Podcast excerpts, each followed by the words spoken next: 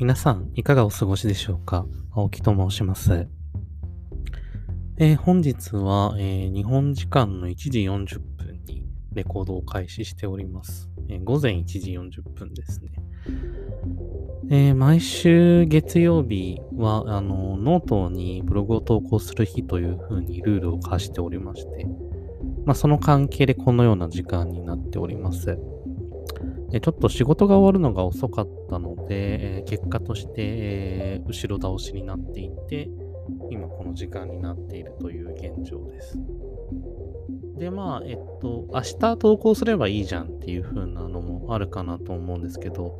まあそうすると明日も忙しいかもしれなくて、まあそうすると、えー、水曜日にやればいいよとなって、ずるずるずるずると、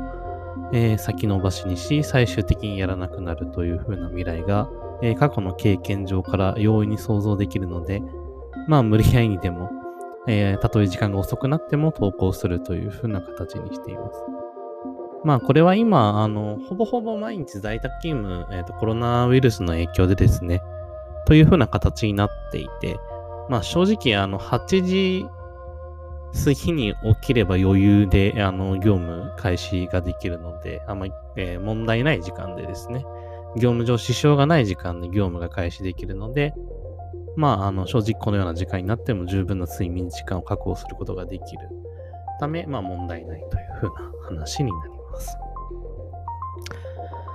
えー、それはさておき、本日なんですけれども、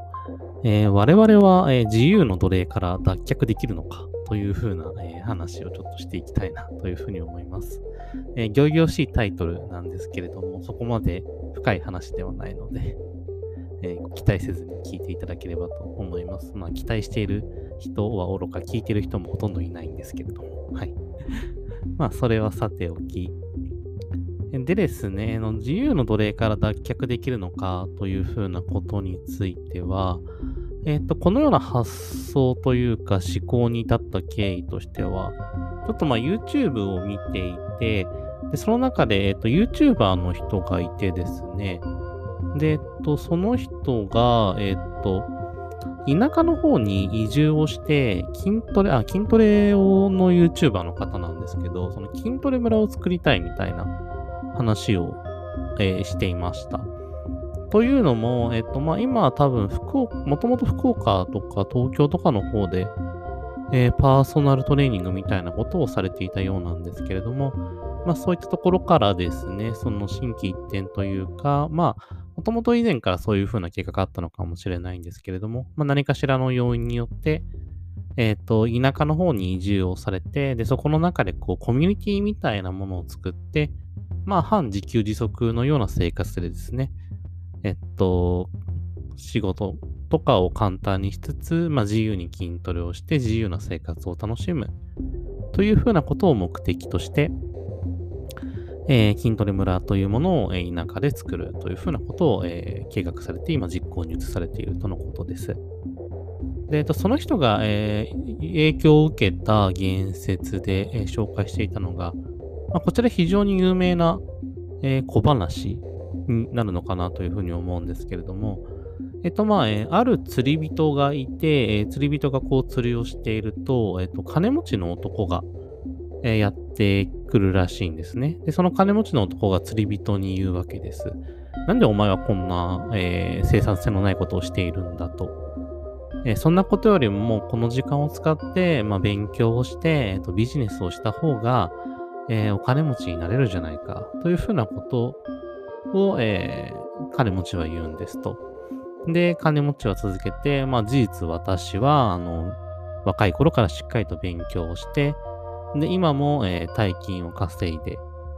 いて、まあ一生懸命仕事をしてですね、大金を稼いでいて、まあもうすぐその仕事を辞めるぐらいにお金も貯められているんだ、みたいな話を金持ちの男はしますと。で、そこに対して釣り人が、えー、っと、じゃあなんでそこまでしてお金を貯めて仕事を辞めたいんですかっていうふうにこう質問するわけなんですね。で、それに対して金持ちの男は、えー、自由を得たいからだっていうふうな話をするんですね。仕事を辞めて余暇を、えー、謳歌したいからだっていうふうな話をしますと。まあ厳密に言うとすいません、ちょっと間違えましたね。要は釣りをしたいからだっていう風な話を確かしたとかかな。すいません、細かいところ覚えてないんですけど。で、えっと、それに対して村人がこう返すわけですと。私はもうそれをすでにやっているっていう風な話ですね。まあこれはあの聞いてわかる通り、その一生懸命仕事をして、だけどその結果得たいものって自由なのであれば、別にそんなことをしなくてもすでにえー、釣り人は自由を得ているよっていう風な話をしていて、果たして本当にそうやって、こう一生懸命働くことに意味があるのか、みたいなことをこう、社会に問いかけるような、えー、ビジネス的な小話なのかなというふうにこう思っております。で、まあ非常に有名な、えー、ストーリーでして、まあいろんなところで言われるものですね。で、その筋トレ YouTuber の方もこの話を出していて、まあ、要はその、えっ、ー、と、いろんなものに追われて一生懸命仕事をしてお金を稼ぐよりも、まあ、あの、少しのお金でいいから、えー、あの、お金を稼いで、で、まあ、えっ、ー、と、それよりも、あの、自分の好きなことである筋トレだったりとか、あと、その、気心の知れた仲間の方々と、こう、コミュニティを運営していって、で、自由な時間を謳歌していくようになりたいんだ、というような趣旨のことを、こう、YouTube 上というか、えー、ブログかなんかかな？で、えっと、記載されていました。で、まあ、ここで、えー、私が、えー、思ったこととしては、まあ、シンプルには、その、そうやって、こう、目的を持って行動されていること自体は、あの、すごいなとは、まあ、思いつつ、それ以上にすごい、やっぱ大変だなというふうに 思ったんですね。っていうのが、えっと、結局 あの、これ全然あのその方をこう批判するとか、馬鹿にするとか、揶揄するという意図は一切なくて、本当に真剣に思ったことなんですけれども、その、この偶話ですね、先ほど紹介した偶話に、小話偶話における村人というのは、おそらく、えー、努力をしてそうなっているわけではないんじゃないかなというふうに思うんですね。私の勝手な解釈なんですけども、もしかしたら脱サラして釣り人やってるかもしれないんですけど、まあおそらくまあ、生まれながらにきっと、えー、両親もきっと釣り人とかで、まあ自分もそれに習って釣り人をやっているだけであって、で、まあ、えっと、それがすごい忙しいわけでもなく、えー、自由な時間を謳歌しつつ釣りもやって、少量のお金を稼いで幸せに暮らしている、みたいな、えー、そういう話なのかなという印象を受けているんですね。えー、で、そこに対して、えー、あの、自由を得るために、こう、一生懸命頑張っている人っていうものを、こう、対比することによって、その、アクセク、お金を稼ぐっていうふうなことに執着している人たちを、えー、批判するとか、いうのが、あの、偶話でやりたいことなのかなというふうに思いますと。まあ、ここはいろんな解釈あると思うんですけど。で、えっ、と、ここにおいて、その、筋トレ YouTuber の方がされている行動っていうのは、あの、努力して、えー、自由を得ようとしているわけなんですね。それはお金を稼ぐっていう風な方向に努力をしているわけではないんですけれども、まあ、あの、今の状況からをこう、多分都会とかで住んでいるような、ある程度その田舎とは言えないような環境で過ごされている状況から、えー、そのどこに住むかを考えて、で、物件を決め、で、えっと、計画を練って、で、えっと、実際に移住をして、あの、まあおそらくいろいろな苦悩、すいません、あの、細かいところを終えてないんですけど、移住後の生活とかを。まあ、あの、いろいろ大変なことがありつつも、えっと、一生懸命過ごしていくことによって、将来的に自分が自由で過ごせる、え、環境を構築していくっていうふうな、え、ことをされているのかなと思います。で、えっと、これを 見て、私が思ったことは、その、これって結局なんかその、お金を一生懸命稼いでる人と何が違うのかなっていうふうにちょっと思ってしまったっていうふうなことなんですね。まあ、あの、結果としてその自由な時間を確保するっていうふうなことに対して、二人がしていることってのは別に、えー、プロセスとかアプローチが違うだけで、まあそこに対して、えっ、ー、と、計画的に行動して、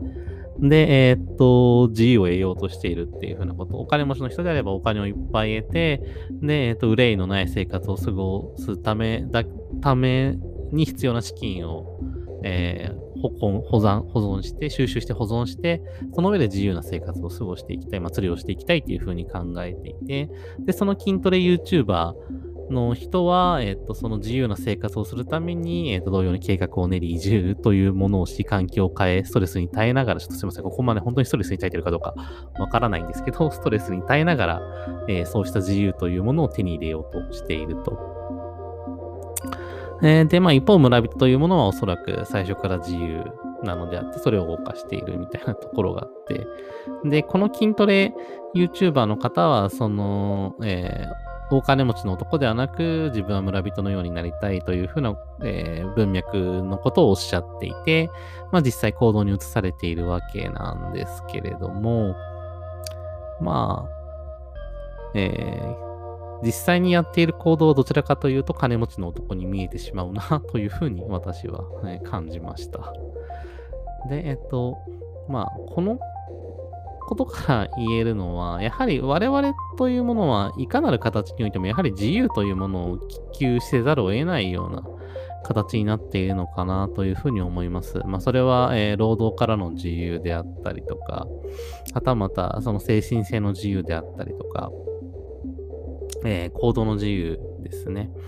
まあ、行動の自由と労労働からの自由っていうのは結構共通しているようなものもあるのかなとは思うんですけれども、まあ、いずれにせよ、その自分が、えーと、したいことができる、好きに選択できるというふうなことはいいものであって、そこに対して何かしらの制約だとか縛りっていうふうなものを、え悪として捉えがちなのかなというふうに思っています。まあ、その意味において、えっと、自由さっていうものの、えー、我々はある種奴隷なのかなというふうに思っています。